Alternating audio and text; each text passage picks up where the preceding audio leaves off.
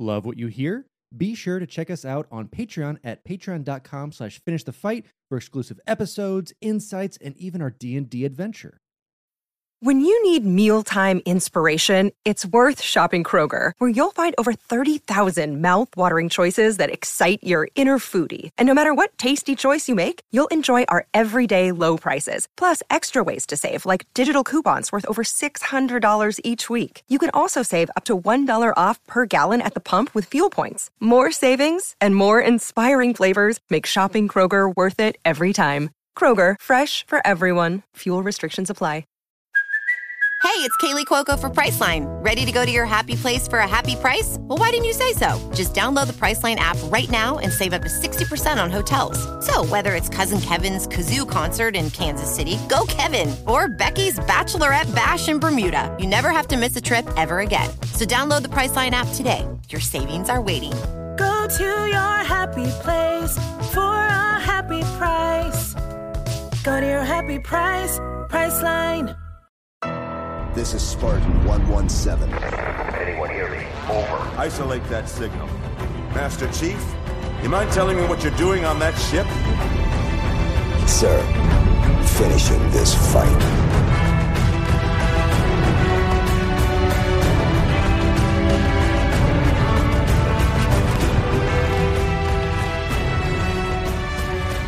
Welcome back, everyone, to Finish the Fight, a Halo podcast. I'm your host, Jesse Reiners. And I'm your host, Alex Kendall. And as always, we're going to start today's episode off with some recent events. And I think this is the best news that we have gotten pretty much all year about MCC and Halo Reach and PC. And it's the fact that December 3rd, it will be available, Halo Reach, that is, will be available on PC and Xbox One as well, and Steam. In Steam. Isn't it the whole game on Steam? I believe so, yeah. Yeah, yeah. So, so I, I believe you can buy piecemeal it. I think it's ten bucks for Reach by itself, or you get the whole package for 40 Mm-hmm. And why not do it for forty? Yeah, why not? It, it was trending as the number one game purchased on Steam.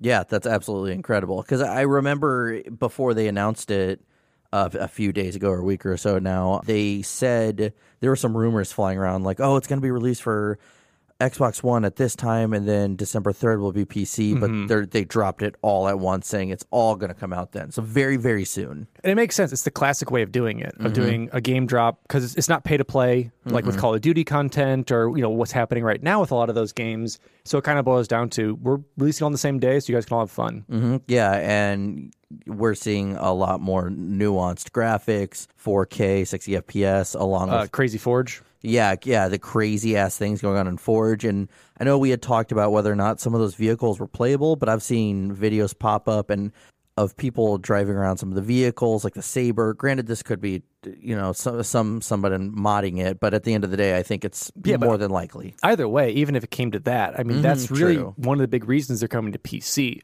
They're getting that whole market they never tapped into, except for you know attempting it with uh, CE and 2 and you know getting a, a new wave of kids and adults who are coming back to it. Yeah, it's it's pretty cool. I know we've been seeing even some people talking in our Discord lately about how they're excited to see all this happening as they're starting to get back in Halo. So it's really cool to see.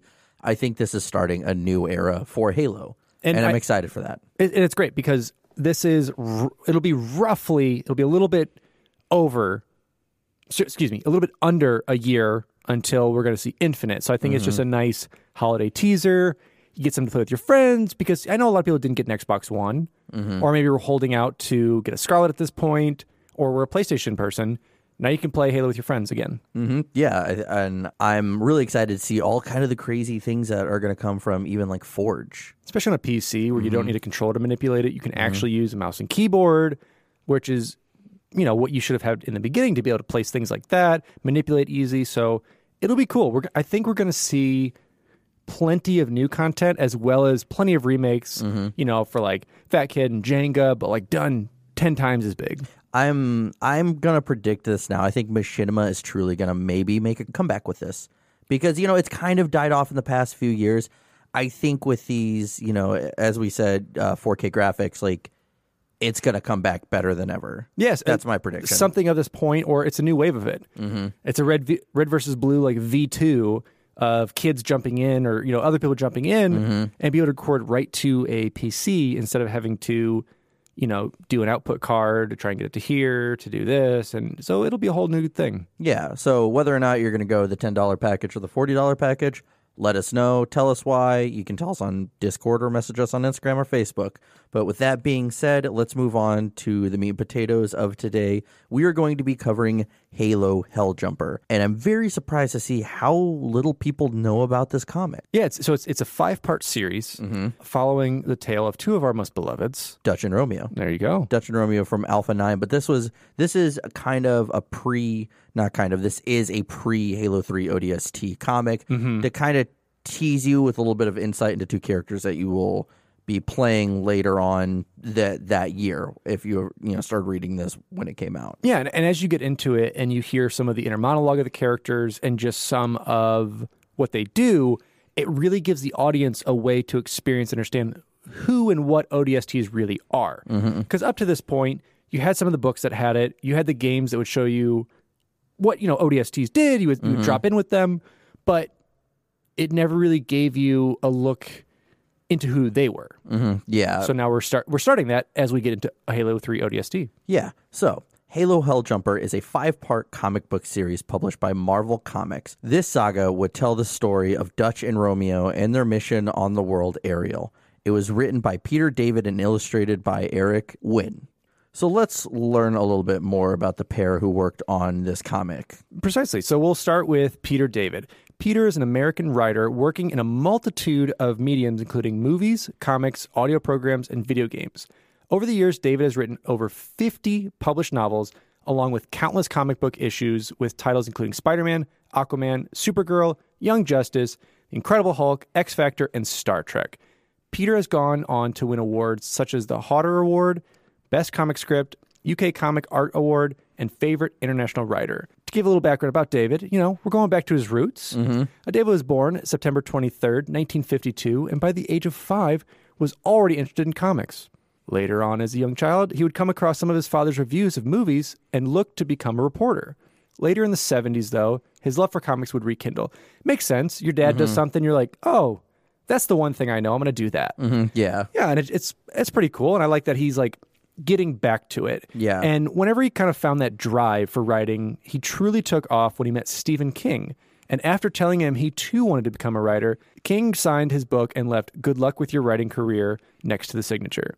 Peter has since always put that in every book he has signed when a fan tells him the same thing, which I think is awesome. It's incredible to hear that. Yeah, because even if you know, like you probably like with Stephen King, probably saw book after script after movie after whatever Mm-hmm. of like people handing it to him, but those little words just make it like good luck. Yeah, like whether or not it's it's disingenuous or not, it's the fact that he took the time to write down "Good luck with your writing career."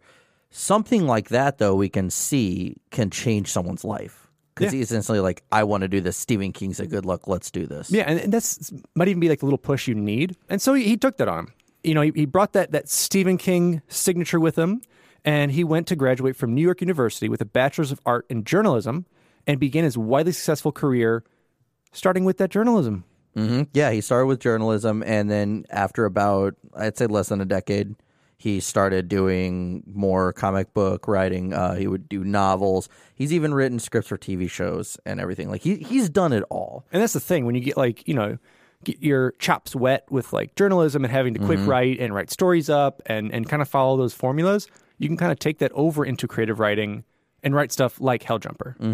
Yeah, so a quick little summary of Eric Nguyen. Eric is a comic book writer and an artist based out of Sacramento, California. He is best known for co creating Strange Girl and Gigantic, along with working on art for Batman, Helljumper, Infamous, Eternals, and X Men First Class. So now let's move on to writing the comic itself. When David was first approached about writing the comic, he only knew the basics about the Halo universe. So he would instantly go to play all of the games, read all the novels, and something that's interesting is he also read all the strategy guides. Instead of reading all the comics or anything else, he read strategy guides. Interesting. So I, I think maybe that could lend to how he wrote some of the combat or how some of the enemies act. I who knows. I mean, that makes sense because we get at one point a patrolling elite.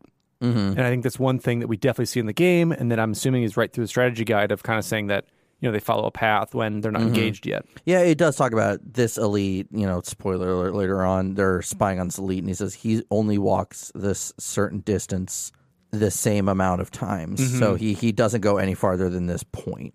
That being said, when David was about to begin writing the story, he was given a brief summary of the story that he would have to expand it upon. He, I think he called it like a seed Mm-hmm. story. So basically, Bungie or Microsoft said, "Here's the core of it. Now, th- you know, expand upon it. Throw everything you want in there that's going to make sense." Sprout it out like Yeah. the seed.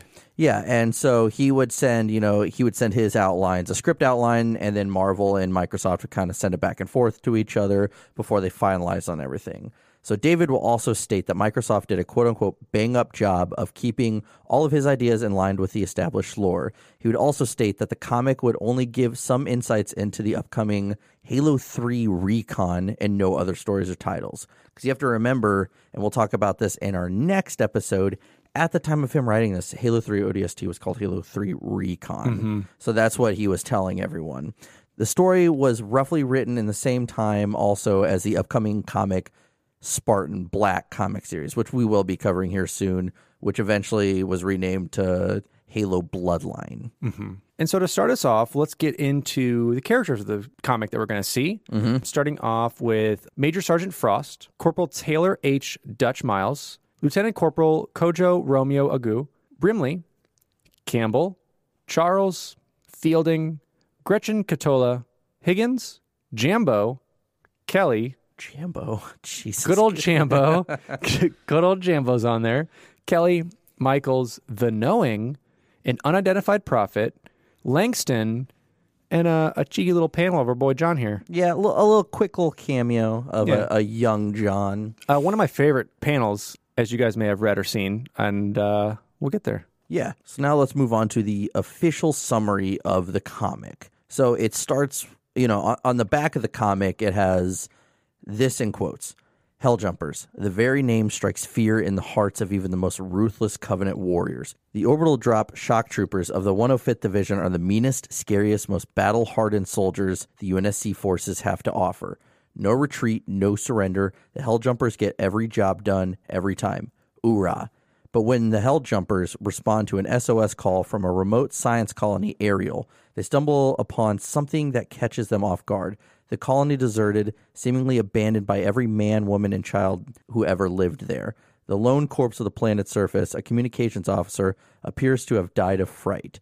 The discovery of a large Covenant military presence raises more questions than it answers.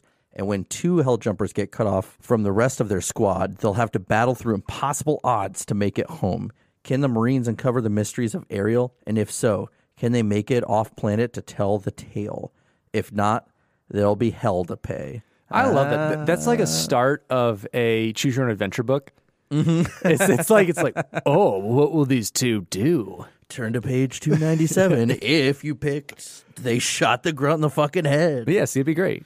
Yeah, and so when you open it up, and s- this is something I like that they did is they give you a general summary of everything that's happened in the Halo universe to this point. Yeah, and, and they do it uh, for each issue, Mm-hmm. which is kind of nice because this this first one we're going to read here is the synopsis of kind of what's happened thus far in the Halo universe, mm-hmm. and the ones further will touch a tad bit on that, but then kind of recounter or I guess retell the other the past stories. Mm-hmm. So yeah, once it goes to that, it moves to the panels where a narrative takes place in the background, which I've noticed is, is a theme for all of these. There's always that narr- like that main character's always narrating for all the Halo comics. Yeah, and it's a great way to start and introduce characters because it's an mm-hmm. inner monologue happening with we don't know who yet. Yeah. So, which which I really like.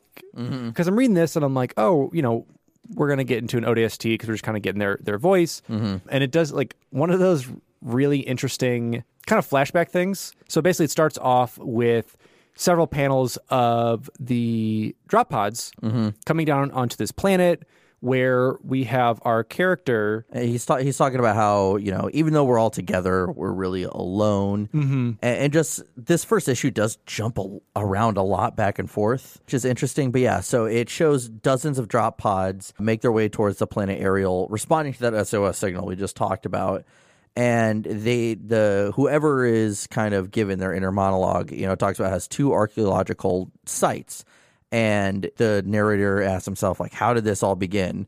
And I love it's almost like uh nope, not that far. You got to go farther because the panel switches to two ODST fighting, and he's like, nope, not there. Nope, a little further back. A little, little further back. Go back. Go back. Ah, there it went. He's like, and now we see the panel of these two, or like a bunch of civilians running around getting attacked by something.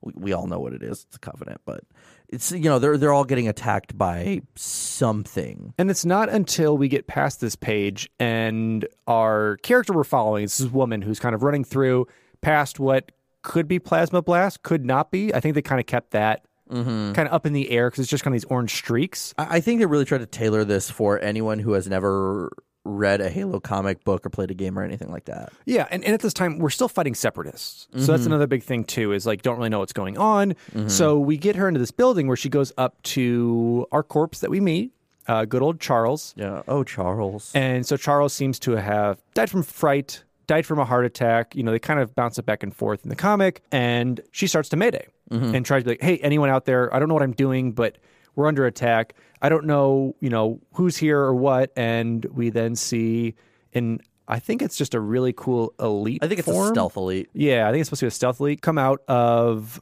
invisibility, but like it's grandiose, it's huge, kind of like you want your elites to be. Mm-hmm. It's a really cool panel, and so she kind of stops and is like, Heh, and like cuts off that help. Yeah. Dude, even just the arm coming out in that panel, it looks so menacing because you just see the outline of the elite and then the arm is fully colorized. Like, it's a beaut like just that right there is beautiful. Yeah, it's it's such a beautiful scene Of agony. of agony. Of agony if you think about it. But, but it's great. I, the colorist on this did some kick-ass work. Like Mm-hmm. I super have to applaud that. I mean, we've seen a lot of really good coloring throughout Halo Comics, Mm-hmm. and obviously on some of our last ones, we just had a bunch of different artists working together on different stories. It was kind of scattered and kind of had their own thing going on. Mm-hmm. Whereas with this, it's pretty uniform and it's done very well. Mm-hmm. That's that's not even like a good way to say it. It's, it's done and it's very stylized to be grounded and down to earth and very more human looking, I would say, and much yeah. more like to what our eyes would see. Yeah, well, even in this next one, it's almost like monotone colors be- because the narrative now has switched to those ODST that we saw for that one page where it's like, nope, not here.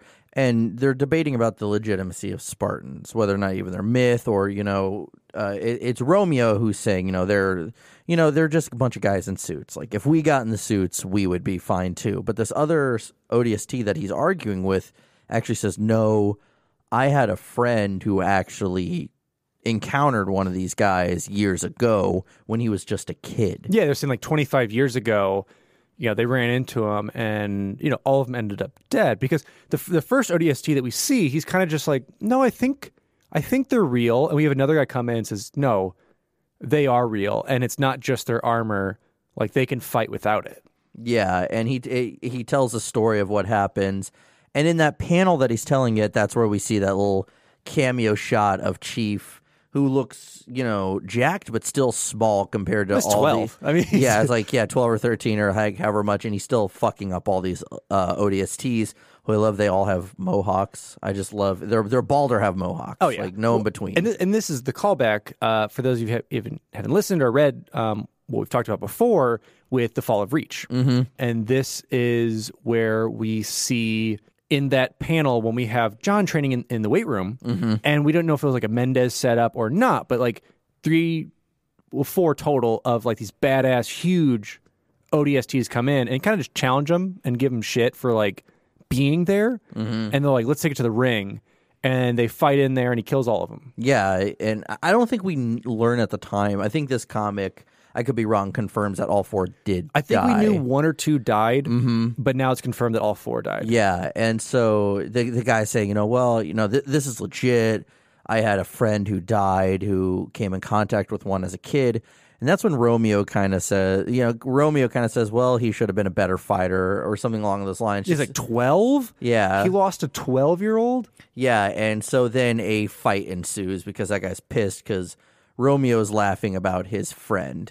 But then all of a sudden, a- as shit's kind of going sour for Romeo, we see Dutch step in, which but, the, but all these ODSTs are huge and jacked, and so before you're like these are some pretty big guys, but then they show so when Dutch comes in to break up the fight, he's just like an absolute tank. He's like if you took the Hulk and just shrunk him a little bit. He he's it, it's a it's something I see going around as White Hulk on Endgame. They took Yeah. they, they took the the Hulk from Endgame and just put a white skin tone on him.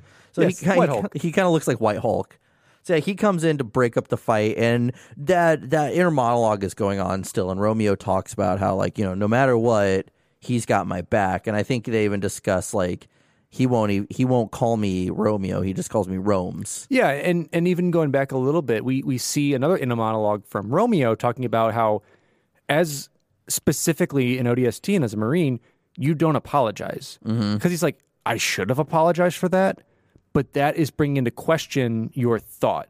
And as mm-hmm. ODST, you have to go with your gut and continue with your thoughts. So it's mm-hmm. really interesting. We get that more of just into the mind of the ODST troopers that we have and kind of how they function. Yeah, during this fight, we are seeing that Romeo is the narrator of this story, so everything's told from his perspective. Yeah, so we get that from our, our last panels that we were kind of talking about from the shock troopers dropping into planet side mm-hmm. to this kind of flashback. And one thing we're going to see in this panel with Dutch that is definitely a reoccurrence through it, and they make sure that it's kind of like you see like their buddy buddy friendship mm-hmm. is as Dutch is like manhandling the guy that was beating up Romeo. Behind him, a guy approaches with a bottle, and Dutch really isn't like checking his six or his corners or anything for it. Mm-hmm. And in the panel right after, you see the bottle explode, and it's Romeo who's shot the bottle, which is mm-hmm. something we'll see recurring from Yeah. now, which is which is a really cool kind of like showing that friendship panel. He is doing that with a Magnum though, and not a silenced pistol. So It's doing what got to do. inconsistencies. But yeah, no. So it, it it does show like that kind of friendship, but then the the sergeant major comes in and and breaks up the fight Mm-hmm. and says, you know, go to your quarters, go to timeout until further notice. Yeah, because she's like, you do know we're fighting aliens, right? Mm-hmm. Like, does that look like an alien to you? and then they're like, well, his face is all caved in, so I can't really tell. Yeah, kind of being smart ass, and then she gets in their face. It's like, nope, nope, okay, I was lying. Sorry. Yeah, so she confides him in the quarters until further notice. And then we go back to the surface of Ariel because this is kind of the point where it's jumping around and all the ODST then land on the surface. And this is the point where he starts talking about Gretchen, right? Coming up, yeah. So, so Oh, yeah. yeah, because we're gonna we're gonna hear who Gretchen is and and kind of what Gretchen has to do with this. Mm-hmm. But I wanted to go back to this panel because this is the first kind of badass, fully armored ODST panel we get besides the cover. So the Mm-hmm. first one we're seeing in the story, and it's Romeo just out there, boom, just right there, looking cool, looking a cover of a sweet Madden 2022. Yeah, I mean that is a cool shot for sure. Yeah. Yeah, so so once once they're on the surface and we see that Dutch and Romeo have this kind of quick discussion, Romeo's like, "Oh, when did it start?" And he says, "When he met her, that's when." And this is where we are introduced to Gretchen, and Romeo talks about how she was just kind of this badass ODST. You we see the shot of all three of them, and she just looks like she's gung ho, taking no shit, Oh, they, they breaking cat breaking necks, snapping checks, whatever that phrase Yep. is. All right. So hashtag breaking necks. Ch- what? I don't even know what I said. Any, anyone play that back? Give me a hashtag for it. Throw it in the Discord because that is our new phrase. Yeah. um, yeah. I love this panel. It's it's that's what I love is they put a lot a lot bigger splash panels in this, and you see like they even say like there's times where she's just laughing through combat because she's just so giddy mm-hmm. about murder. Kind of psychopathic, yeah. but you know what? You do what you got to do. Mm-hmm. But then in the next panel, we learn she was a little too gung ho, and during a fight with the separatists, she actually stepped on an IED and blew off her left leg. Yeah, so it kind of got morbid quick. Yeah, and and this is kind of a tie-in that we're going to see that really matters about the end of the story. Um, and that's when we turn the page, we then learn that Dutch and her are an item. hmm Yeah, they're romantically involved, and they're kind of, they're doing uh, the twenty five fifty two equivalent of FaceTime, which could still be FaceTime, for all I know. Yes. Or no, he's reading a message. No, he's reading a her. message. Okay, I lied. They don't have Facebook, or they, not Facebook. they don't have they don't have uh, Jesse, the uh, old man screen time by then. but yeah, no. So it's a video message. She has she has two minutes to send a transmission. yeah. because they're basically restricting planet side transmissions from where she is Mm-hmm. to only be two minutes, so people can't track it, and obviously so security precautions. Mm-hmm. And she basically sent this like really heartfelt, "I love you. I, I know you don't want to do this, and I'm not forcing you to do it, but there's a planet side." job for you here if you want it. And Yeah, you can like a be with me. teaching job, right? It'd be like a teaching job at the academy, basically. Mm-hmm. And she's like, "You, you, I know you, and I know you're not going to take it, but just so you know, it is there if need be." Mm-hmm. And so the transmission cuts off with "I love it" and ends right there. Yeah. and it's a pretty heartfelt moment until mm-hmm. it is shattered, and Romeo comes in. He's like, "Hey, Dutch, we're shipping out. They need all of us. They just can't live without us." Yep. So let's let's do it. Let's go because of course it's it's playing off like ODST or crazier crazy as hell, and they love action. So then now I, I think this is kind of one of the last times it does jump around because then now we're back on Ariel and we see the the ODST squad making their way up to a building. And they they're trying to figure out, you know, where the hell is everyone? What's going on? So they kick down this door to go investigate. with with might I say one of the worst ways to do it, but somehow that boot just shatters whatever this door is made out of. Glass Well, I guess. and metal too. Either way, Read the comic and tell us what you think this is made out of. that's a good kick. Also, love the sand kick up. Good attention to details for those. Mm-hmm. But yeah, so so they kick the door down and they discover that there is no one around. yeah because this was previously, as we saw in this panel, a pretty bustling place. Mm-hmm. Yeah, two research sites. Like, Yeah, there's also no bodies. Mm-hmm. There's there's no sense of an attack or like really anything there. mhm, yeah, it's just a ghost town, and they're like, this isn't the Covenant's mo. Like when they attack, they kill everyone, and, if they- there's nothing useful, Glass then they glass the planet. Yeah.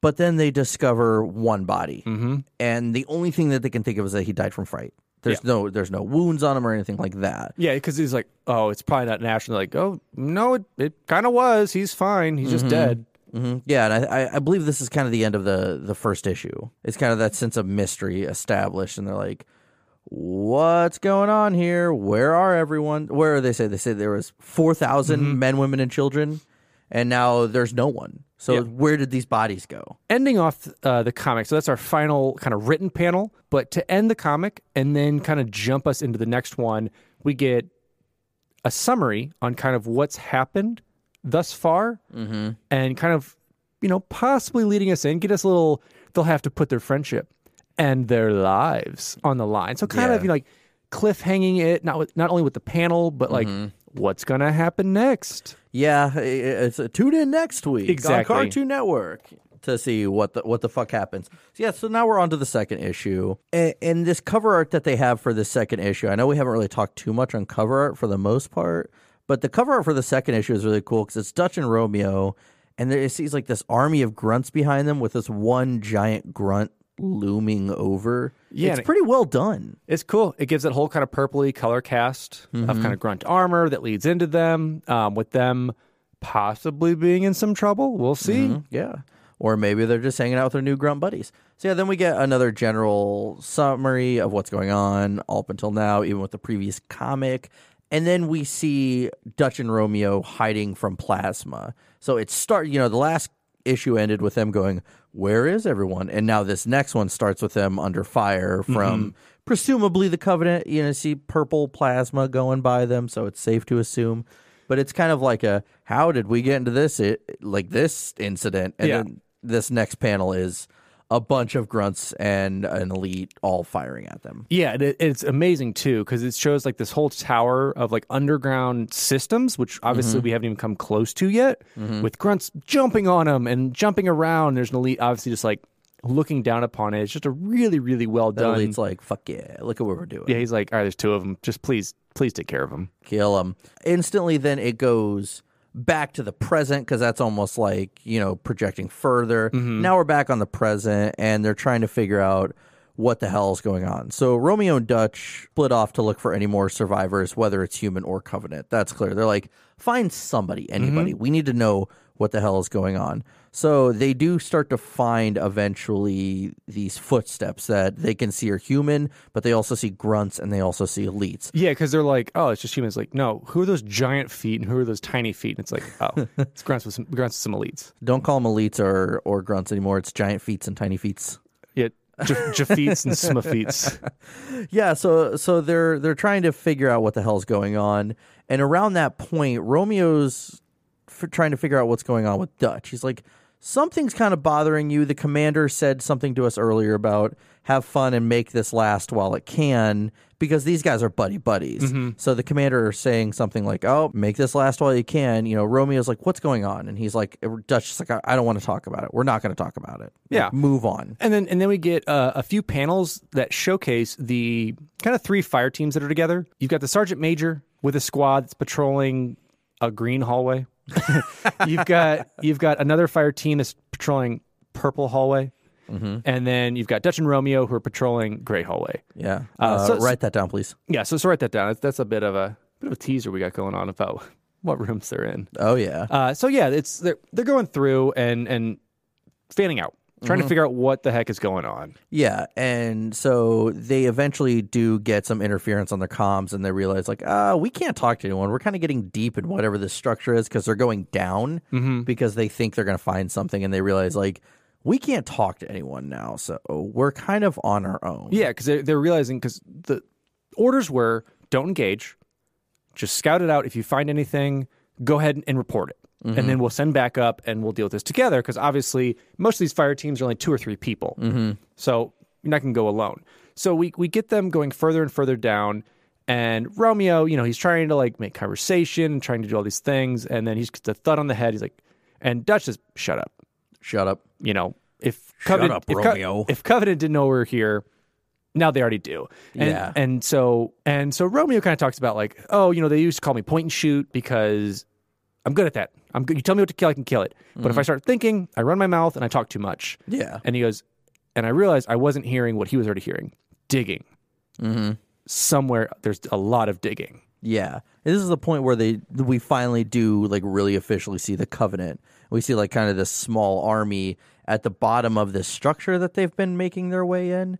And they're oh well, I'll, I'll get to this a second, but we see that they're digging around this kind of generator, and we see the visor for the first time. Yeah, that they you see in click it on. ODST. Yeah, because we see that red highlight around all the elites, and then you see a green highlight around Dutch. Mm-hmm. So you see like the the UI for Halo 3 ODST almost essentially. Yeah, the F, the FOF tags that they Mm-hmm. have and, and everything else is going through. So it's really cool. My favorite little attention detail, compass the top. The what? Compass the top. Oh yeah, yeah, yeah. Th- this whole thing is a really, really cool thing to see, especially when I was reading this because I had never read this comic prior. So going through and I opened it and I saw you know that and I was like, oh my god, that's so cool seeing the visor because I was waiting for it and I was thinking they weren't going to do the visor and then bam, we see it and it's a beautiful shot. I love it because it's tech we're getting before the game comes out. Mm-hmm. So if you happen to read this before you pick up your copy of ODST, you're like, what is this? Like, it's kind of cool. They can see like these outline of red enemies of this. Mm-hmm. It looks mm-hmm. kind of like night vision.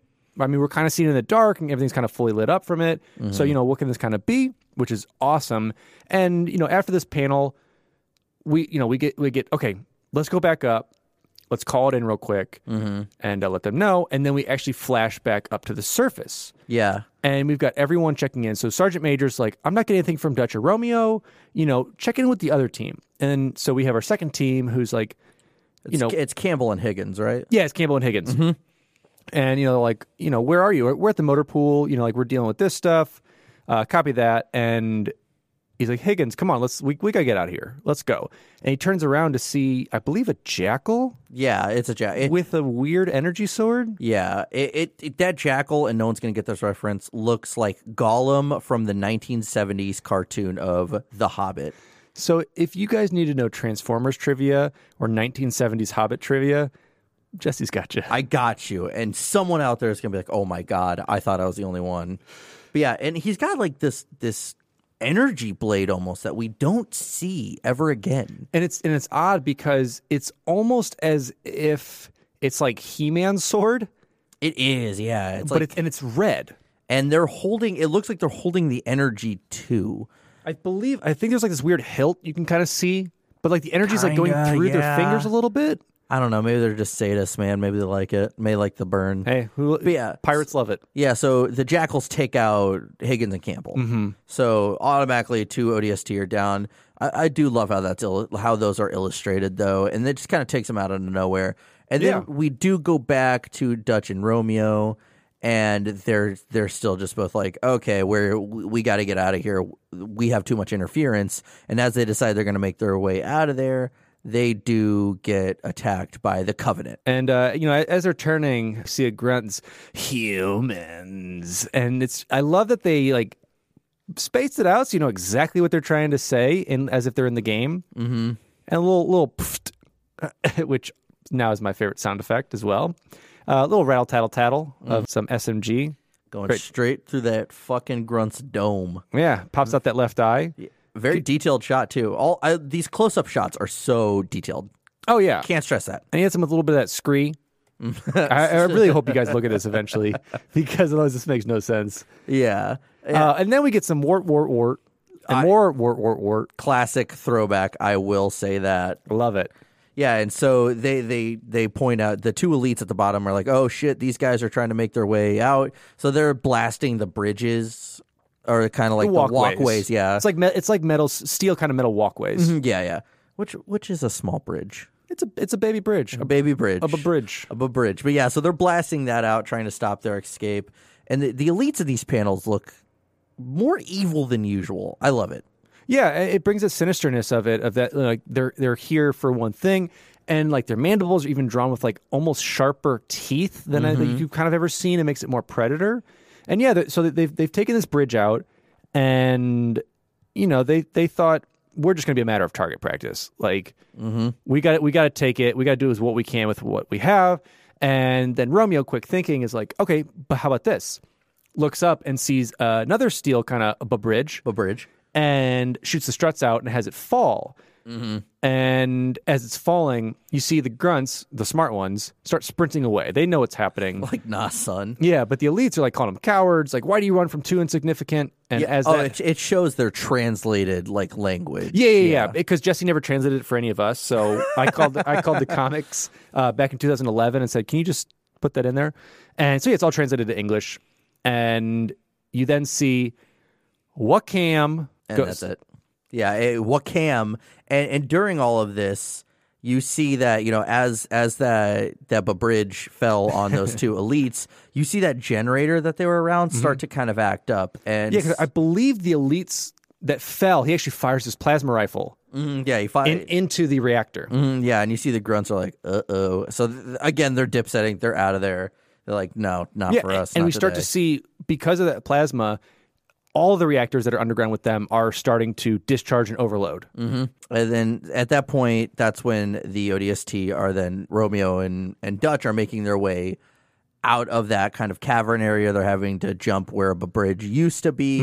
And as they're doing that, they're making their way through more grunts that are attacking them. Yeah, and, and this is the point where you know Romeo brings up like I wasn't good at long jump, so Dutch is helping him up, uh, kind of like he did in that OG panel in the fight. Mm-hmm. And Romeo notices like over his shoulder, look out, and fires on these grunts that were kind of encroaching on him. So kind of bringing it back that like you got my back, I got your back type mentality. Yeah. But then within that small little firefight, an elite shows up. I can't tell if it was one of those two or just a, a, a different one stationed I, down I think it was probably our guy up top because he clangs down and falls on it. So I, Oh, that first panel we saw those grunts jumping down, I think it was probably that dude watching. It's the same color. Okay, yeah. So he so an elite comes in and fucks everyone's day up. Yeah, so he he t- he like swipes and hits Romeo right away, um, and Romeo kind of brings up at the point he's like, you know, this guy could have shot me from up there.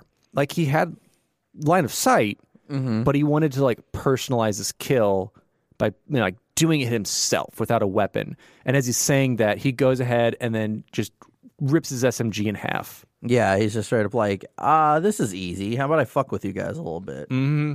Yeah, and we see kind of this fist fight of this elite just beating the shit out of Dutch. Like with his bare fist. just like wailing on his armor. And and as they're wailing we got some braza zooms coming from the reactor. It's starting to overload even more and starting to like break out of its chassis. And then we go topside.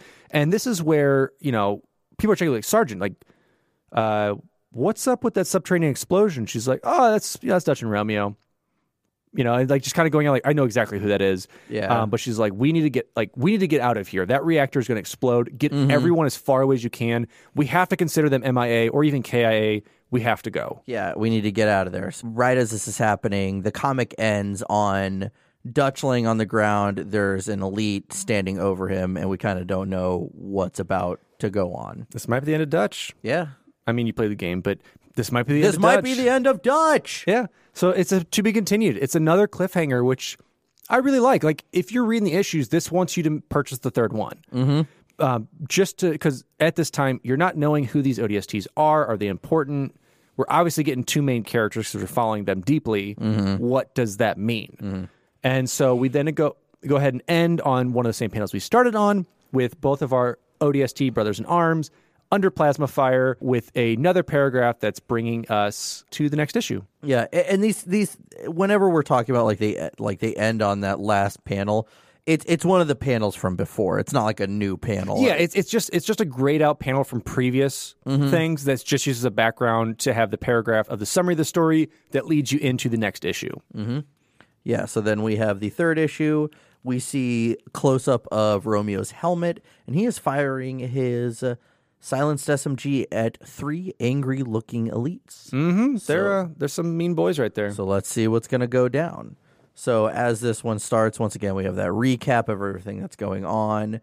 And we see that the sergeant major and the rest of the ODST are trying to get a hold of Campbell and Higgins, but they can't at all. And we see the two jackals hovering above them, and they they're we see the translated language, mm-hmm. and the jackals like they're ordering a retreat. I love this like little joke. He's like, "Why?" He's like, they're afraid of something that's about to quote unquote blow. And the jackal's like, they're afraid of strong wind. How pathetic is that? Boom, they're blown the fuck up. Yeah, the reactor has now detonated, and their bodies are just shredded apart by overreaction of blue stuff. Because they don't know our slang. They take us too literally. That's why they lost the war. And here's the thing: they even got the traditional kablam. Mm-hmm. That's that's how much of a destruction they got, Is that a K? It looks like a rublam. or a rablam. Rublam. Nuance. Oh, a new one, a rablam instead of a kabam. Yeah, and that's when all of a sudden the the rest of the ODST squad up top kind of assume that four men have now died because they're assuming all four KIA. Yeah, because they're they know that they haven't heard from from Higgins at all from responding, and obviously Romeo and Dutch were underground where this reactor was, so it's like might as well assume it, and that's kind of what uh, Sergeant Major says. She's like, we have to assume it. We have to get out of here, so we have to assume that they're KIA and that we keep moving. If they find us, they find us. If they don't, it's unfortunate. Mm-hmm. Yeah, just you have to keep your head down and go about the mission. Yeah, because our mission is to find these people and to see what's going on here. So let's go mm-hmm. explore the second dig site. Mm-hmm. Yeah, so they're moving on to the second one, and then we go back to Romeo and Dutch fighting this one elite. And eventually, I think it was it, Romeo gets knocked off a ledge at one point for fighting Yes. him. Yeah, because Romeo's like, I got to save my buddy. Because Dutch is just getting beat to hell, as we saw in the last panel from the last comic. And so he jumps in. He kind of dodges out of the way of his arm, but gets like thrown off. Like the elite's like, "Go-. Get the fuck out of here. Yeah, and, and throws him off where the bridge was. and and so then, but this is where Dutch is like, Rome screams it out and just gets up and is like, all right, here we go. Yeah, it takes that takes that like takes a piece of metal off the bridge, like the railway, mm-hmm. beats the shit out of the elite, and finally just shoves it right in his meat maw. Yeah, and basically just just almost, I guess, as you would like a garrote wire on someone, but like straight across his jaw, like basically almost severing his head in half. Yeah, it, it's pretty badass because it's fine. Like he thinks his buddy's dead. So oh, and he's is- just he's just full beast mode. Like Uh-huh. if if my friend died, I'm going down fighting. Mm-hmm. And so chokes him out, and then like falls down with him with kind of blood gushing out, and yeah. you know with with, with typical Romeo timing. You know, Dutch is kind of standing over his kill, and behind him there's an elite. Yeah, it looks like he's charging up a plasma pistol. That's a plasma rifle. Either way, there's some plasma juicing up in there, Juicing. and you hear pew pew, And so you you see some rounds coming by, and Romeo, as cool as can be, is like, "Oh, I found my gun." There's like a little help here, so it's always that like Dutch is always helping Romeo up, and Romeo's always got Dutch's back. So it's kind of mm-hmm. that whole mm-hmm. brotherly thing with it, which is Yeah. which in my opinion, I think is amazing writing. Uh-huh. That like you get to see one of these kind of let me help you, you help me things in mm-hmm. each comic thus far. Yeah. And so as this is happening, the the generator is getting ready to blow. So what they do is they grab both the dead bodies of the elites to absorb the blast. And because they know the armor can the armor shielding could potentially deal with some of it, mm-hmm. and then just the you know meat Yeah. stuff. And I love one of these. Well, we're going to die, so I'm going to tell you something. Dutch like tells him he's like he's like Romeo. I have to tell you something. He's like, uh, I, I I put in for an instant transfer, and instantly Romeo's like, what? And, then and- explosion. Yeah. so I love that. It's like, oh, by the way, I, I'm moving. I'm moving out of state. Yeah. I didn't get accepted to the college you're By the getting way, accepted to. We're we're breaking up. What? Gets another rablam. Excuse Yeah. me, not a kablam, a rablam as yeah, I see here. that- that is a confirmed reblam. Confirmed rablam. With a little bit of time going by, we go to Dutch and we see Dutch kind of laying down. He's coughing. You know, he's like, Romeo, do you copy? Romeo. And then he gives like a good old fashioned like Metal Gear Solid. Rome's like after like calling him several times and then mm-hmm. pulls his helmet off and even yells Romeo like in this really cool panel, which I think is just like so artistically well done. yeah, he's like freaking out. 'cause He's like, I can't find Romeo. I can't. Yeah, he's even taking his helmet off. Like there's just like fire and debris everywhere, trying to figure out what's going on. And that's when Romeo, of course, just flicks him in the head and, and he's like, When were you going to tell me this? Yeah, Like, like- continuing the story before the explosion. Mm-hmm. And it's it's so good because it's it's so casual. It's like that best friend thing of like, All right, we dealt with that. I mean, it's okay. Mm-hmm. But let's go back to this. You're going to leave me? Yeah, I, I think we've all had situations like that with our best friends where like something happens and you're just like, what? Yeah. like everything else is just ignored. And you're like, no, no, no, no, no. What the hell, Dutch? And Dutch is like, no, we'll we'll talk about this later. And Romeo cannot like stop. He's like, I can't believe we're not talking about this. Like, we need it. He's like, we'll deal with it later. We have to deal with the covenant. And he's like, you bet your ass later. Yeah. And so this is where we see him walking off. They've now pulled in covenant weapons because obviously their stuff's destroyed and decimated and wherever the hell it's landed. And we continue on to uh, uh, little baby grunt.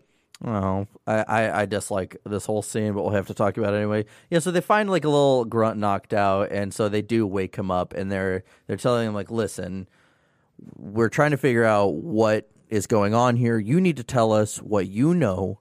That way, we'll let you live if you do. And they kind of figure out that he can only give like yes or no answers, mm-hmm. so they have to specifically ask yes or no. So eventually, what happens is that they find out that they're that the covenant are looking for something called the knowing because mm-hmm. at one point he answers no, but then, he says ing. So they're like, okay, so you're, you're you guys are looking for the knowing. He's like, do you know what that is? And the grunt says no. So it's eventually established that the grunt doesn't know what the knowing is. So he's told him everything he he knows. Yeah, and it makes sense because I think I forget if it's Dutch Romeo kind of brings it up. Like, I always need to know like us. Oh, and going back a little bit, one of my favorite quotes with Romeo with the grunt, he's like, "From one grunt to another," mm-hmm, and I like that he kind of brings up that rank that they're in and just kind of they calmly do this. So obviously, this has been something they've done before or understand Yeah, like the interrogation with with a with, the a covenant. covenant that they can actually understand English or understand human language at some point. Mm-hmm. So it's pretty cool. So so you know we get this thing. We get that you know he's he's on a need to know basis. He kind of knows that the knowing is a thing, and so Romeo says, "Okay, get out of here." Yeah, and so as he does that, the grunt goes and he hugs Romeo, Yeah. almost like hugs Romeo, hugs Dutch as like a, a, a thank you, thank you for letting me live. And just keeps saying yes, yes, And as he's running away, it shoots and plasma goes through his face and he falls dead on the floor. And you see Dutch was like, "Well, that was harsh," and Romeo's like. I said I'd let him live, but how long he he he lived, or if I'd let him stay alive, like that's a different thing. yeah, I So- never said that. So Romeo's a fucking prick. But let me he, throw he, that he out does there. justify it. He said he just sold out, you know, his the covenant to save his skin. So he's going to do double that to try and get in the good graces of the covenant and betray us. So, you know, let's take him out now. And he said, by the way, it's one less grunt to kill any humans. Yeah, we don't know that. He could have lived his life. He could have he could have gone on uh, uh like like Yip Yip did. Yeah. and and just Just, drove out into the sunset. Yeah, it, whatever. Well, Honestly, because whatever. I would say for the most part in any of these stories, grunts have the happy ending. like they either go out like as a badass trying to kill their elite commander or brute commander, or they go out and ride in the sunset, or they just have like good friends. Yeah. Uh, this guy died. This guy died. Not him. that was a bad ending.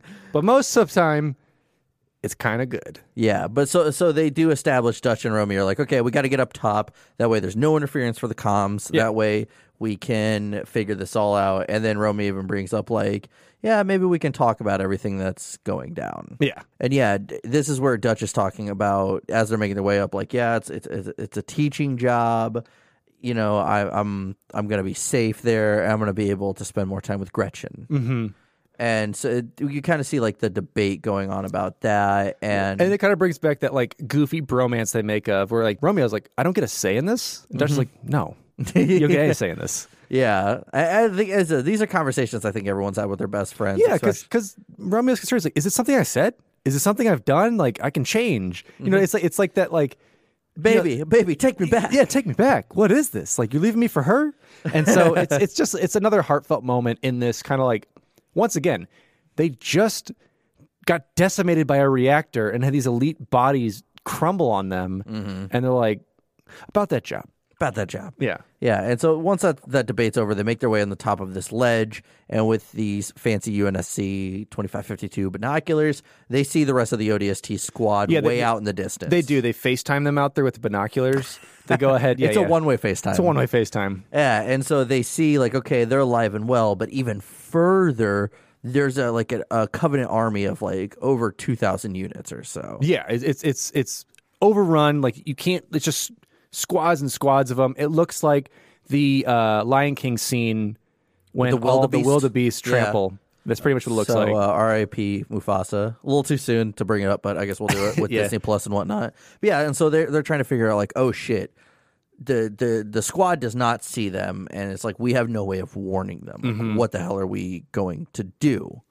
And as they're wondering, and just like the great monologue that it is, you know, they're talking about like, oh, what do we do? What do we do? And Romeo ends this panel with something will hit me, and the panel's facing both of them, and as we see behind them, there's like three or so grunts knocking this huge chunk of boulder off Yeah. the hill above them. So it's just like the comedic timing in this is so good, the writing in this is so mm-hmm. good. Mm-hmm. And you know that's that's how we're ending our third comic. It's kind of like Something will hit me. a literal cliffhanger with this rock kind of above them. Yeah. And we go to our not last but last panel, quote unquote. Anyway, our description panel. Yeah. Um, and it's the it's the panel which I love, which is Dutch screaming Romeo, the synopsis of kind of what we have, and you know what's going to happen coming up next. Yeah. And so this is where we move on to the fourth issue, and we see Dutch jumping down, getting ready to fuck up this elite, this unsuspecting elite, may I add? Yeah, maybe something from a strategy guide. You know, we don't know. we'll see. Yeah, and so the the comic starts out, you know, we have that summary of what's going on, but all of a sudden we see this boulder getting ready to come down and Romeo has this kind of inner monologue going on and he pushes Dutch out of the way. Yeah, because he's like he's like, you know, I, I try I try and be alert. You know, like we all try and be alert. We're Marines, mm-hmm. but sometimes when you're focusing on something, it stays there. You know, and he says, but you know, it kind of keeps you got to stay alive to keep sucking oxygen. Mm-hmm. And he said, you know, on the other hand, sometimes it's the little things that save your butt. Once again, very punny. There's a Yeah. rock on his hand.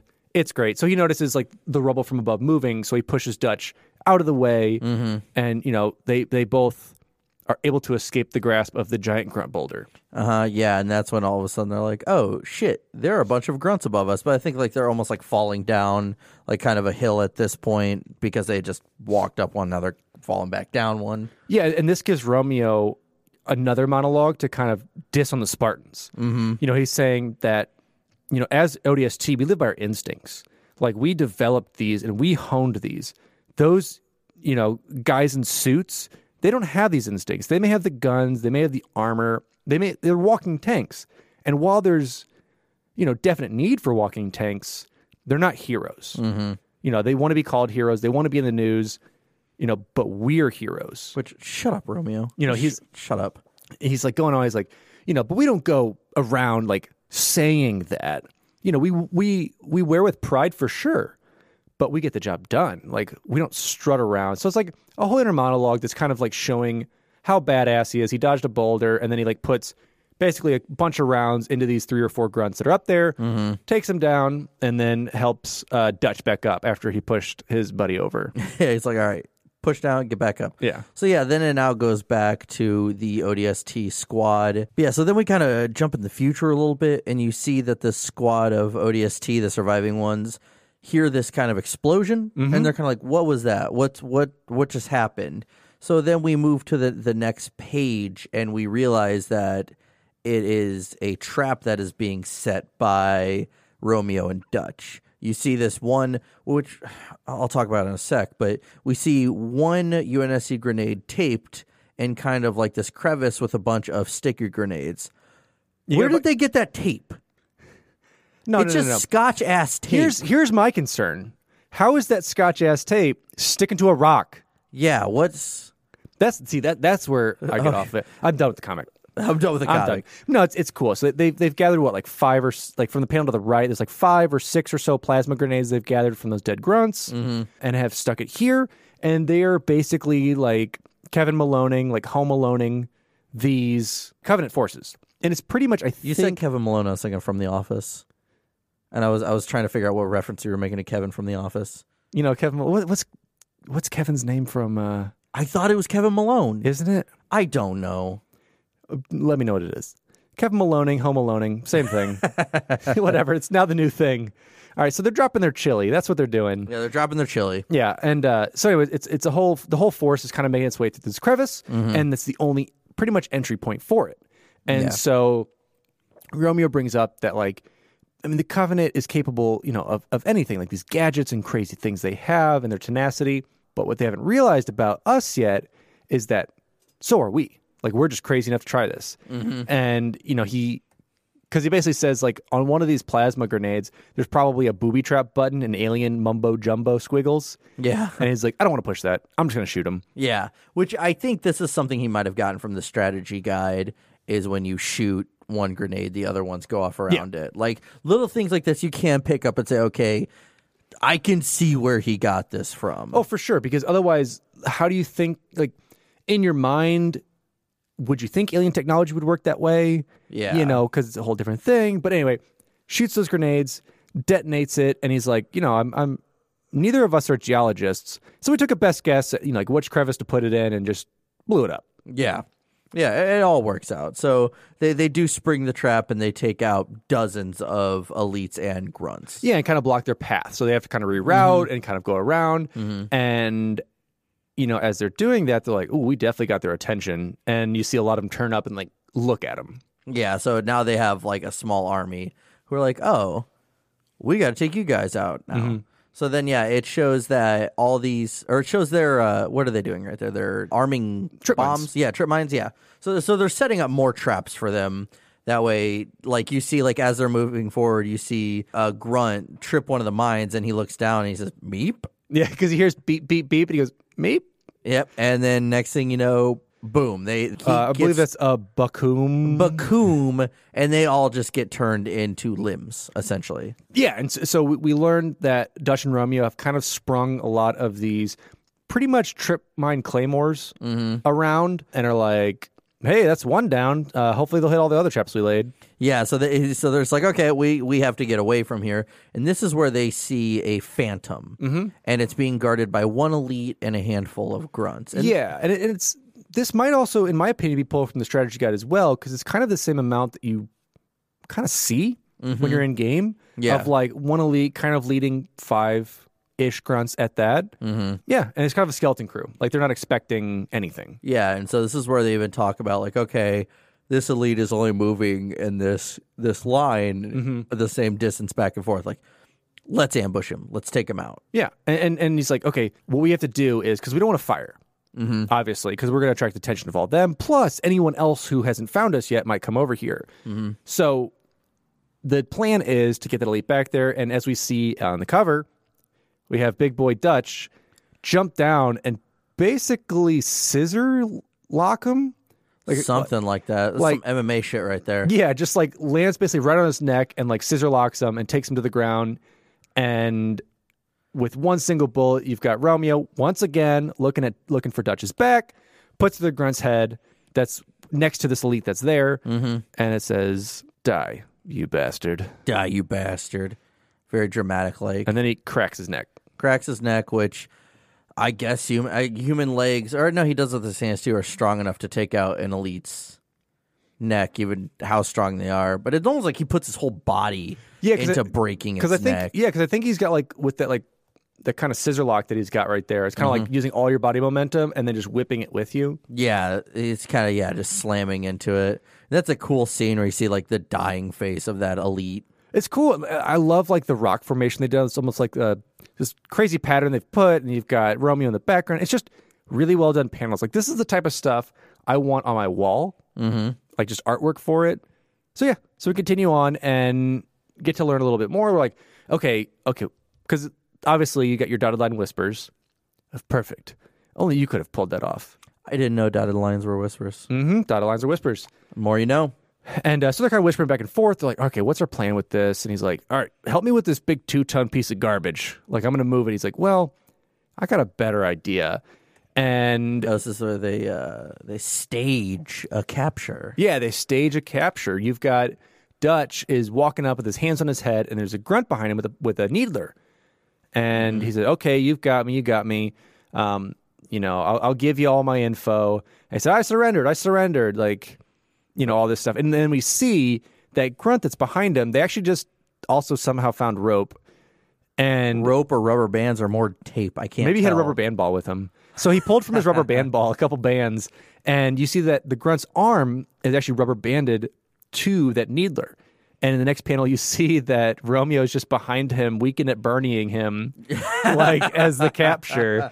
And those grunts are like, "Oh, okay, you know what? That's cool." And so, like, as soon as like they let their guard down, he does like this cool ass thing where like he had the guns. Taped. That is tape. That is for sure tape. See, yeah. So he has some tape on him somewhere. So he's taped the guns to that crowny thing, That's a methane tank. the whole thing, the big old crown thing. Yeah, it's a methane tank mm. Anyway, on the back of his crown methane tank thing, where he has tape. yeah, he's got tape. He's got he's got got a dual wieldy going on, mm-hmm. and he's got two handguns on there. Yeah, and so he's taking out the rest of the grunts that were guarding that Falcon or Yeah. Phantom. You know, the Falcon Phantom, Yeah. as they say. Tomato, tomato. But I love this is is like by the time I nailed the sixth one, the first one was just hitting the ground. Yeah, that that badass shot of all of them dead surrounding him. Oh yeah, it's it's cool. Like and it just shows too, like I mean how badass they are, and once again Romeo protecting Dutch's back. So yeah, now it's the point where they're inside the Phantom and they're like, "We got to figure out how to drive this thing because we don't. We we we really have no idea." And so eventually, Dutch takes over, and he said, you know, within a few minutes, figures out, okay, I, I, I kind of know. Yeah, how to he's he's he's like, okay, um, I think I've got it. Let's push this button.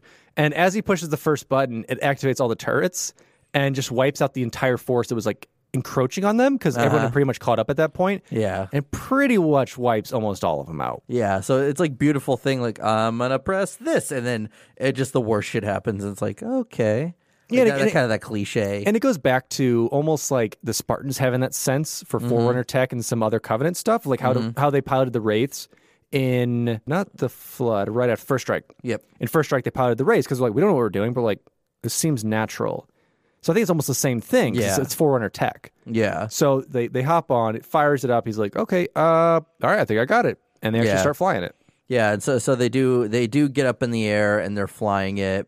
And again, you see kind of this monologue where Romeo is talking about Dutch and what's getting, yeah, I getting mean, ready to go on. And he's just kind of like, like honestly talking to him, like like thinking about him frankly. Like, you know, that's what happens when you have like the kind of relationship that Dutch and I have. It just like becomes a given that you know what the other guy can and can't do, and you know you can count on that. It's like knowing like the strengths and weaknesses of each other. And he's like Dutch, he's a big dude, but he's smart as hell, and like he can figure this out. Yeah, and so they they start attacking more of that Covenant army, but unfortunately, some elites have some fuel rod cannons Mm-hmm. and fire them straight at the I keep wanting to say Pelican at the Phantom. They they fire at the pa- At the alien pelican, yeah, essentially, and take it out. So then they with a flu- with a flume, and the impact is a Zakao. It's a cow. Man, I want to be the uh, onomatopoeia guy I want- comics. That sounds like a chocolate bar. Just pass me as a Zakao. So yeah, so then they're they're getting ready for a harsh landing Mm-hmm. after the ship was hit by a few fuel rod cannons, and then to be continued. yeah. And, and you know, like it looks like they're crashing into the ocean, possibly, or some water or land. You don't know because they're like just rushing by. Mhm, It's like it's like a motion blur in the background. And it's great because because Dutch Brings was like, uh, got a backup plan, and he's like, and Remy's like, we're already on the backup plan. Do you mean do I have another one? Yeah, not as much.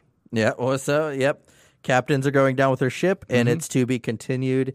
And then, kind of that last, not last panel is when Romeo pushed him out of the way of those Boulder, that boulder falling. boulder coming down. Yeah, and so then we're on the final issue, and we see Dutch carrying Romeo out of some kind of explosion going on in the background. and it's great. I mean, it's it's really cool because the fireman's carry is very similar to like what you've seen in kind of any movie or any image of a firefighter kind of rescuing someone. It's Mm-hmm. a really heroic, like just last issue cover, which is really Yeah. awesome.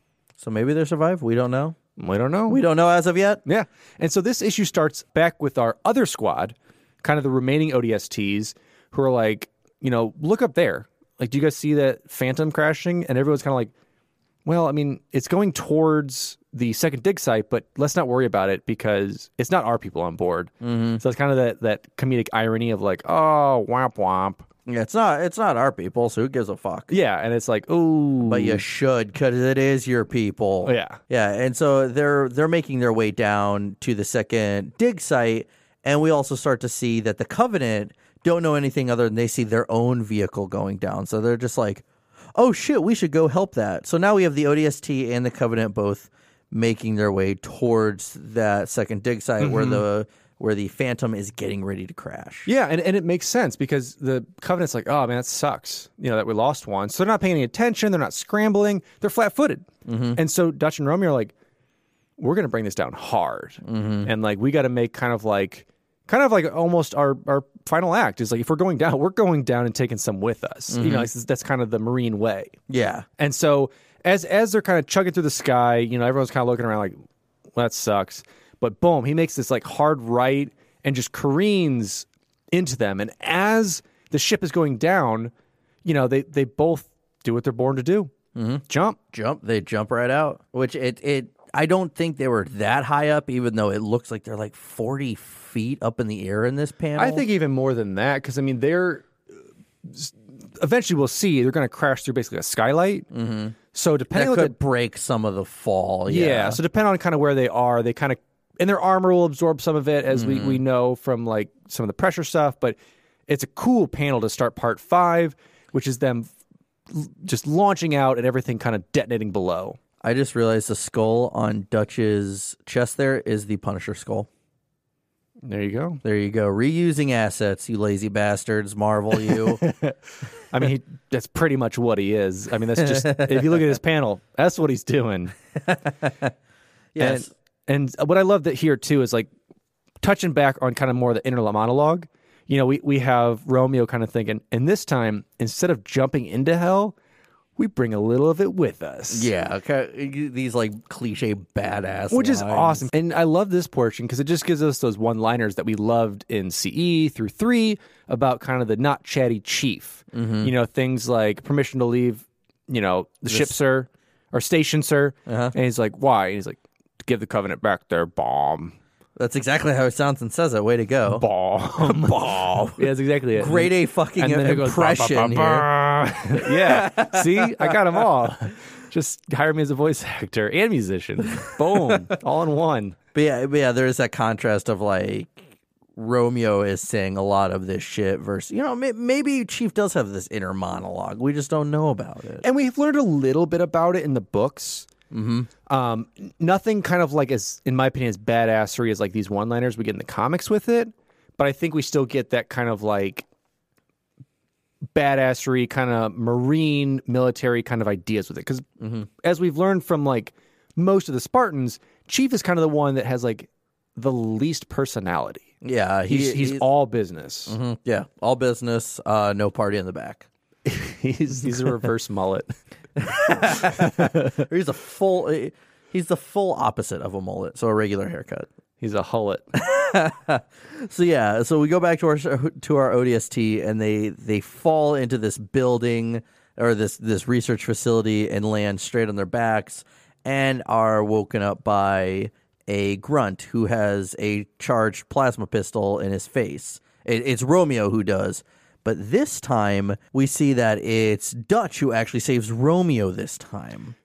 While we in turn again, Romeo saves Dutch. And then this is where we then discover where all those civilians are because they're they're in the background just watching all this go down. Mm-hmm. And this is where this is a new element that's introduced within the Halo lore that I love that we'll talk about again at the end. But it's the fact that they saw all these civilians and they saw that to get to the knowing, it's booby trapped like hell. Mm-hmm. So they said, okay, we're going to kidnap all these humans and we're going to send them down there and just keep triggering all of the booby traps until there's no more so we can get to the knowing. And at this point, I believe they already know as well that the knowing being a forerunner artifact or structure, kind of whatever we're going to figure out that it is, it needs a human's touch Mm-hmm. to activate. Yeah, so they're like basically the, the humans are now cannon fodder. They're even valuing them above grunts. And, you know, as we're learning this, we meet that same woman that we saw in the first panels who kind of sent the SOS Mayday out. Um, and she's kind of relaying this like they're below. They, they're having us dig, and now they're having us booby trap. So we don't really know who's left because like people just keep dying randomly. Yeah, and then it shows this elite trying to force these humans into this this booby trap tunnel, and this human is just trying to basically say like, listen, how how long is this gonna keep going? How long do you want us to keep digging before we all die? Yeah, and, and what are we even looking for? Mhm, Yeah, and this this elite puts a carbine in his face, and it was like, you know what? Just kill me, kill me because it's better than going in there and dying through a booby trap. Mm-hmm. And just then, and this is interesting.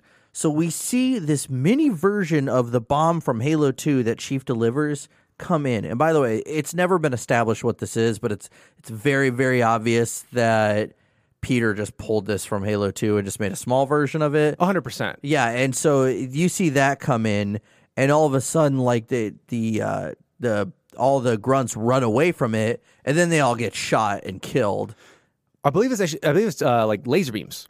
Oh yeah, oh yeah, they they yeah they run. It's like Resident Evil style, like they run into the booby traps, which are laser beams. Mm-hmm. Yeah, and they the uh, is it Romeo talks about? He's like, well, this is jumping a little ahead. They didn't actually ignite the bomb or start it. They just threw the bomb in there. yeah, because they're, they're like, we don't know how to do it, so let's just scare them. scare them. Yeah. That's what they did because then you have like the elites kind of freaking out about it. So Dutch takes that opportunity to charge the elite, just do like a shoulder charge, and then pushes him back into that laser beam, slicing him up and killing him as well. badass. Mm-hmm. So yeah, they they send all the civilians back, and they're like, "We need to know what's going on here. We're gonna get through here. Like, there's Mm-hmm. we need to know." We have to know. I mean, it's it's part of our protocol. We Mm-hmm. have to know what's going on. Yeah, so they do this this buddy system where their feet are against the the walls of the hallway, and their backs are against each other. Arms locked. And yeah, everything. and they're crawling. They're they're side crawling to the door that's been booby trapped.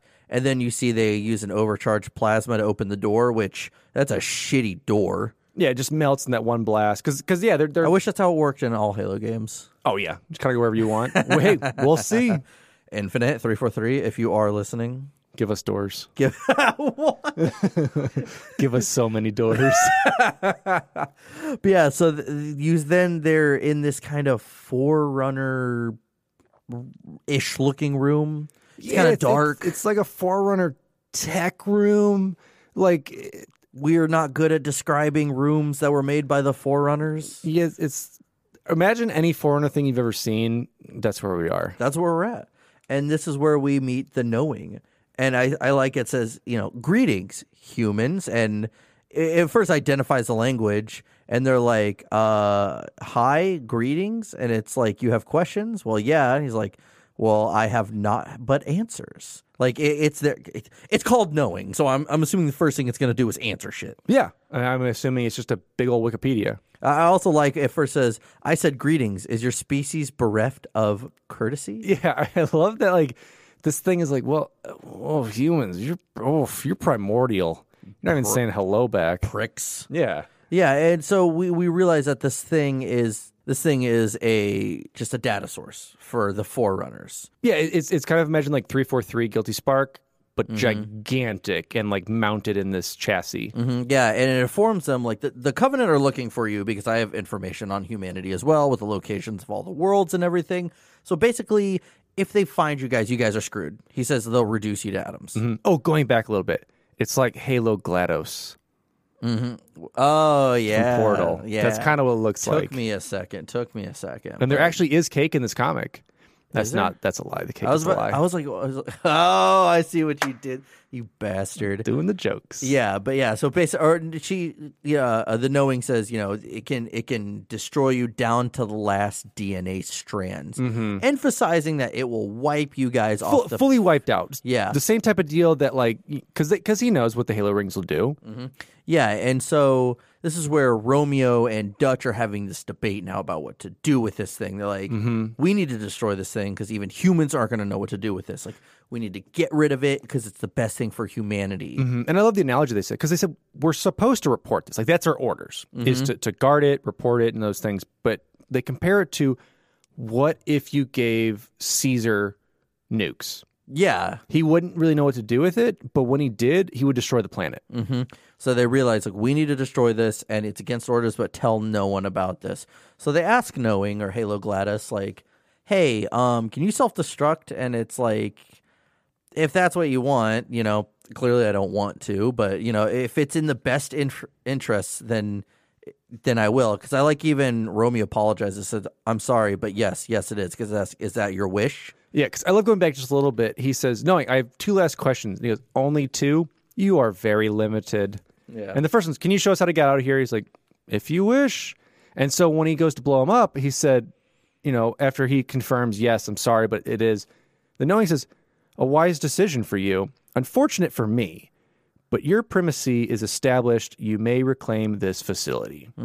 Reclaimer, just throwing that one out there. Mm-hmm. But yeah, so you know, we see what needs to be done, and then all of a sudden we see it, it shows the civilians who are on the surface talking to the sergeant major, and they're even trying to figure out like like uh, we're looking for a Dutch and a Romeo, and the civilians like he called him Rome's actually, but and there's like oh holy shit because that even confirms it Yeah. even more like oh they're there. So as that's happening, these ODST learn like uh, we have a huge covenant force making their way towards this, and so they're like, "All right, let's like let's go out." Like, I think they kind of realize like there's no way we're going to be able to defend ourselves. Yeah, we're, we're like, outnumbered 100 to 1. Well, let's make every shot count then. mhm, yeah, again, badass going down with the ship. Mm-hmm. So as Romeo and Dutch are making their way off, Romeo has his his best moment of the comic. he fucking trips over a dead grunt, which everyone does that. Twist his ankle. Yeah, blows out Have his you- ankle. Have you ever known Tripped over a dead grunt? Yep. Uh, uh,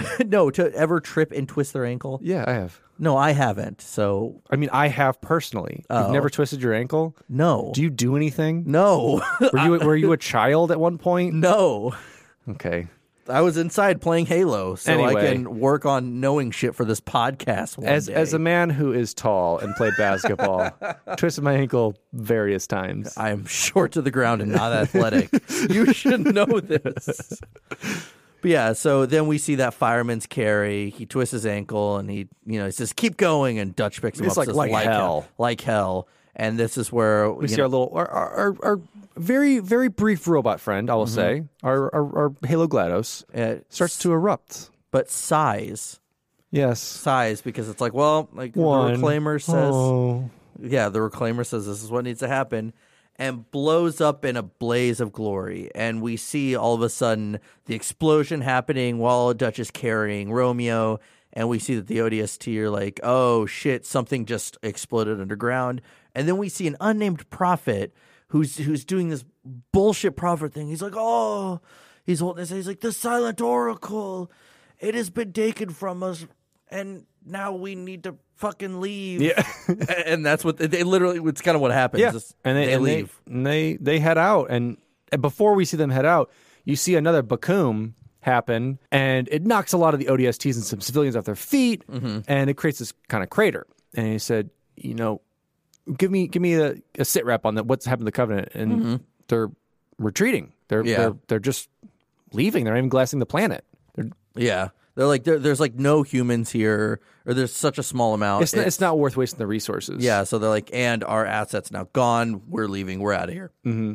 And that's when all of a sudden, from like kind of this this explosion site, Romeo and Dutch crawl out of this site. This hole in the ground. and it's and with once again typical Romeo fashion. You know, he's like coughing up, like he's like, Agu and uh, Miles uh, reporting for duty. Yeah, 'cause- and he says, you know, told you we didn't need any Spartans to Dutch because I think Dutch at one point made a comment like, could have used some Spartans right now. Yeah. but- and then you know he's like, we didn't need Spartans because I'm gonna trip over this fucking ground. You know what would have happened if Master Chief done that? Wouldn't wouldn't twist his ankle. nope. And yeah, so then it's back on that ODST ship, and so Romeo's in the hospital with his twisted ankle, and he's talking to Dutch, and Dutch is basically saying like, "No, I, I I'm not going to transfer. I'm staying here with you." And then Romeo's like, "Well, I was actually going to transfer out with you." Like, and so they're both kind of like having this argument about like who's going to do what. So they finally do a game of rock, paper, scissors to decide are they going to stay as ODST or are they going to transfer to teach at this academy? Mm-hmm. And and that's that's it. Yeah. It's it's such a such an awesome panel to end on because once again it reaffirms that friendship, even with like that kind of kid like rock paper scissors kind of mentality of like, and and, and then like the the miscommunication, but then like it turns into like a, just a great thing of like, all right, let's just play rock paper scissors for it. Yeah, let, us just do that. You know, if, simple if, way. if you win, we go to desk jobs. If I win, we stay in the field. Like let's see mm-hmm. how it goes. yeah, I, I think at one point they even ended up best two out of three. Yeah, But yeah, that that was the comic, and I think you know even when I showed up to the studio today, one of the first things you said was, "This is my favorite one I've read yet." I, I think it is. Like I, I love the art styles of the previous ones, and I think s mm-hmm. thus far there's not truly been a story I haven't liked. I forget which comic it was, but it, disliked. yeah, I forget which one I liked. You know, yeah, which one I disliked. Um, I forget which one it was, but it was um, one of the first ones we had. It was I was it Japanese writer or Japanese illustrator who Was that the the John, uh, Johnson story? Yeah, the Johnson Yeah, story. uh-huh. Absolutely love the art in that one, and I love the stories just told through panels. This And- one, are you saying this one did a good job of that? I think it did a good job of of being beautiful art. It's a great story, and uh, it it kind of gave me a little bit of everything I wanted.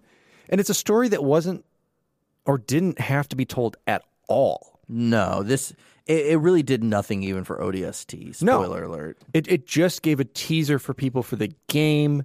It didn't really add or subtract anything from the Halo universe itself or Halo lore, but it did give you an idea into um, the characters that we would, you know, foresee very soon. Mhm, Yeah, it, it was it was uh, again a treat, something we didn't need, but we got. And I you know I love when we get those things within the Halo universe.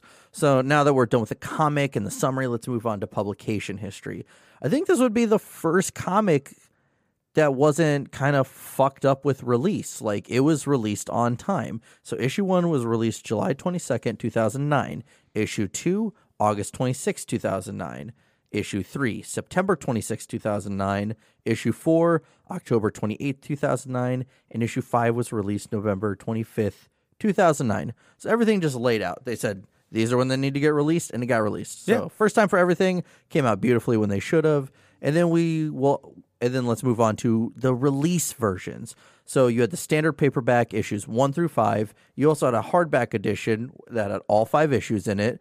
Then finally, you had the Halo Oversized Collection, which is a collection of Halo graphic novels released through Marvel Comics, containing Uprising, Bloodline, and Helljumper. Uh, I, I know the uh, the first one, the graphic novel, wasn't released in that because that's its own It's its little own baby. Yeah, and it's its own mishmash of stories. Mhm, yeah. So now let's move on to what does this do for the lore? And as I kind of said before, Technically, nothing, but uh, little things, little things. Mm-hmm. Like we had the introduction of Dutch and Romeo, so two characters. We also had an uh, introduction to the Knowing, and uh, you know, kind of the exit interview with the Knowing because it nothing really got established. And then it saw that you know the Covenant are willing to use humans over grunts as cannon fodder. yeah, that that uh, f- because at this point too, this to me seems more of like an exploratory source from the Covenant. They're obviously coming for a relic, so Yeah. they're they're there for that. but it was such a small human presence that I think they wouldn't really have the needs for those grunts. Like, Yeah. they have these humans, and it's the first time we, we haven't seen a full slaughter. Mhm, Yeah. That they actually use them instead of just fully killing them. Yeah, and there's no military presence on there either. No. So like they didn't need to It was all have to kill them. researchers, was Mhm. nothing that they could really do. Yeah. So now let's move on to the general reaction of this. So, like the Cole Protocol, Helljumper would fall through the cracks when it came to immediate must reads for any new Halo fan, considering it would be a one off story, not truly contributing to the main story of Halo. With that being said, Helljumper would be a welcome addition to the lore from Halo fans and a glimpse into some characters from the upcoming game Halo 3 ODST, which, when it was first released, I think it was still roughly in recon mode. I could be wrong. Yeah. But yeah. So overall, some some reviews I found online. IGN gave it a seven point eight out of ten. Goodreads gave it a four point two out of five. Amazon, you'd get a four out of five. Comic Book Roundup would give it a seven point nine out of ten. And just because I was desperate to find some more reviews, Merdon Games gave it an eight out of ten. There you go. There you go. Well, that's the thing is, is uh, going on to kind of what we think of it. I'm jumping ahead a little bit. I'm excited about this one. Go for it. Go for it. Hit me with it. Um, I, I thought overall it's it's a great story. It's two characters obviously you and I already knew, mm-hmm. so we kind of already knew a little bit of their demeanor from the game. Mm-hmm. So you kind of already are seeing that. So I think the author and the illustrator and everyone did amazing on kind of telling that relationship and telling kind of who those characters were mm-hmm. without ever hearing their voice, kind of seeing how they interacted, all of those things. And just telling such a cool, badass story of showing that, well, especially especially for marketing, that you might not need the Master Chief. Mm-hmm. I think that's one of the big things that comes across is like, and they even say it, we don't need Spartans. Yeah, like that shape said, like we don't need Spartans to to do this battle or carry a video game. Exactly. That that was implied. Well, and it's true. Halo ODST, as far as game spin-offs, it's one of the most successful that gets rid of a main character and still does well. Mm-hmm. Granted, it's the same kind of gameplay and aspects, so it's like you're changing a game up. Mm-hmm. But I think this really led into it and just kind of said "f you" to it, mm-hmm. but in a good way with it. I, I just think it was done really well. Yeah. Well, for for me, I think again we got some insight into those characters.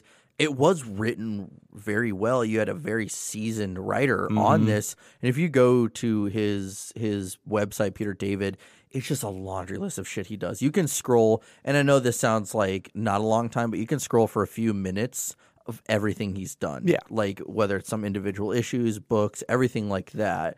You know, with that being said, and this isn't uh, so much as a complaint as you can see kind of that miscommun like or not miscommunication but lack of communication with publishers and Bungie and Microsoft is like we never really see this kind of relationship explored in ODST. Yeah. They they talk very rarely. And even a scene where in ODST, if you haven't played it, spoiler, skip ahead a minute, where OD or where Romeo takes that that gravity hammer to the chest, like we don't see Dutch react the way he does elsewhere. No, and and you even brought this up before with kind of a discretion of it. Never is he really called Rome's. Yeah, or like- is there a personal relationship established in the game? Yeah, because literally ten seconds into the cutscene of the the first mission, he calls him Romeo. Yeah. So I don't know, uh, you know, how much of this was probably some liberties taken by Peter David, probably some, and there was kind of that that disconnect. Like, uh, who knows? Maybe Joe Joe Staten and Marty. And and Paul didn't see that you know how this was actually coming out. So by the time they had a lot of stuff established for ODST, and you saw a little bit of inconsistencies. I know there are people out there who have complained about that. I saw a few forums, but I, I don't think that's a, a real complaint. I think that's just you know if you want to nitpick. But even so, going back, like you said, neither you or I read this Mm-hmm. when we were growing up playing these games. Yeah, So when you just knew Romeo, it's Romeo, Mm-hmm. and it makes it easier too. Because let's say you're playing the game, and then you hear Rome, Rome's, Romo, Romeo. You're like, I think that's all the same guy. yeah. I Like think. so, so I, does I he have kids following him around? What the fuck's going on here? Yeah, so, so I think I think I'm fine with the game doing that if we could get more stuff like this. Yeah, If we could get like backstories and more characters and just more interesting aspects that once again don't have to be fully part of Halo canon, Halo universe to change it, like to like make it impactful, but to give more of a personal relationship to invest in the characters. Yeah, like I- I'm, I I'm can much more invested in these two guys now than I am pretty much everything else in ODST, Yeah, except for obviously the rookie. But yeah, but yeah. With with that being said, I want to give it a big old four point five out of five. That's pretty good. I would give it um, probably the strength of the random scotch tape um, out of 10. Okay, so that's like a fifteen. That's up there. yeah, because that that Scotch tape does it. I mean, that's that's holding to uh, uh, that holds to grunt triangle backs. That holds to random rocks. I mean, find me tape that's better than that. You can't not, not at least not with the ODST have. I can't tell if Exactly. it's name brand or something different. You have Duct Tape who has now that Scotch tape. You have Gorilla Brand who's kind of been doing their own thing lately. It's up in the air. You never know. We'll never see. know. Yeah. With that being said, that is Helljumper. This this was a treat. I, I was really glad that we did this, and I'm glad that we're telling people about this because we've had people, you know, say they never knew this existed. Yeah. So it's really cool bringing this to the attention that it deserves. With that being said, we are going to be covering Halo 3 ODST in our next episode. So mm-hmm. by the time you hear this, wait two weeks. That one's been a fun one. I cannot wait to do that. We will also have a giveaway around that. It won't be one of our traditional ones, but we will still be giving you some It'll Halo. be a fun one. It'll be some Halo 3 ODST It'll be good. swag. I yeah. mean, we're we're excited for it. I, Jesse and I have been working a lot for merch and for all this other stuff, so we're kind of combining ideas on that. Uh, but you guys will see soon. having a, a comic like this to kind of do some marketing for Halo 3 ODST, I think was really phenomenal, and I'm glad they did. And if if you haven't checked this out yet, you should absolutely do it. You can find a hardback edition for anywhere from 15 to 20 on Amazon or eBay. Well, and I'd recommend too, like if if you can find the oversized one, do that because mm-hmm. you're going to be ahead of us at that point. Oh, don't you do that. Don't you get ahead of us. But I recommend it because then you can just buy them all at the same time. Yeah, and it's kind of cool, you know, buy, buy the graphic novel and then the oversized collection, and you'll have all the graphic novels that were released from Microsoft through Marvel for Halo. and as we come to a close here, I want to thank you guys again for listening. It's been a blast. This one was fun, and it couldn't be done without our awesome patrons. Mm-hmm. So I just want to give a shout out to our Patreon. We've got some awesome stuff coming. We've got new designs coming to our prints that we have going out. You can check those out monthly as we go. Um, bonus episodes. We're going to record that post show now. A lot of cool stuff. One thing I'll spoil a little bit is we're going to have a little special guest for our patrons come next bonus episode. Yeah, so So if you want an early access to that, you could sign up. yeah, so we'll have that, but it'll come out to you uh, a couple months from now. By the way, just want to go ahead and thank our very awesome patrons. We have Sean O'Keefe, Tactics, Francis, Charles Zitter, Angry Canadian, Baby Z, Slam Duncan 87, Skyjack, Vexter, and Harvey Chong. Y'all are MVPs, and we appreciate it as always. Yeah, it's been great. And one little plug too, as always, we have our US and UK store. We currently have our logo with uh, our blessed whale Franck on the back. Blessed be. Um, and plenty of other stuff. I have way too many options for it right now. Get yourself an apron or a dog blanket or some stupid thing they can put on there. Either way, we're going to have some more designs coming up as the year ends and as we get closer to Christmas. So you want to give that boo something sweet. Got something for you. and even if if you're your own boo, that's fine. Treat Because I am, yourself.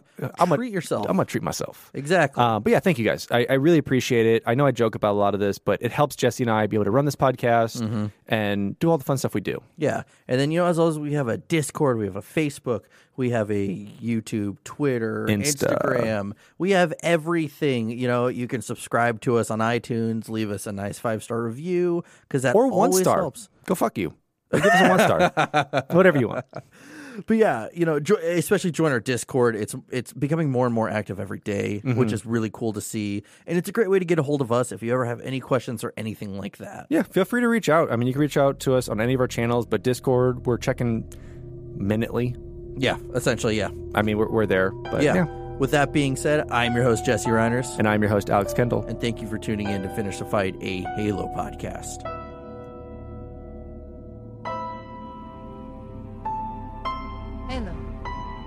Finished. No. I think we're just getting started.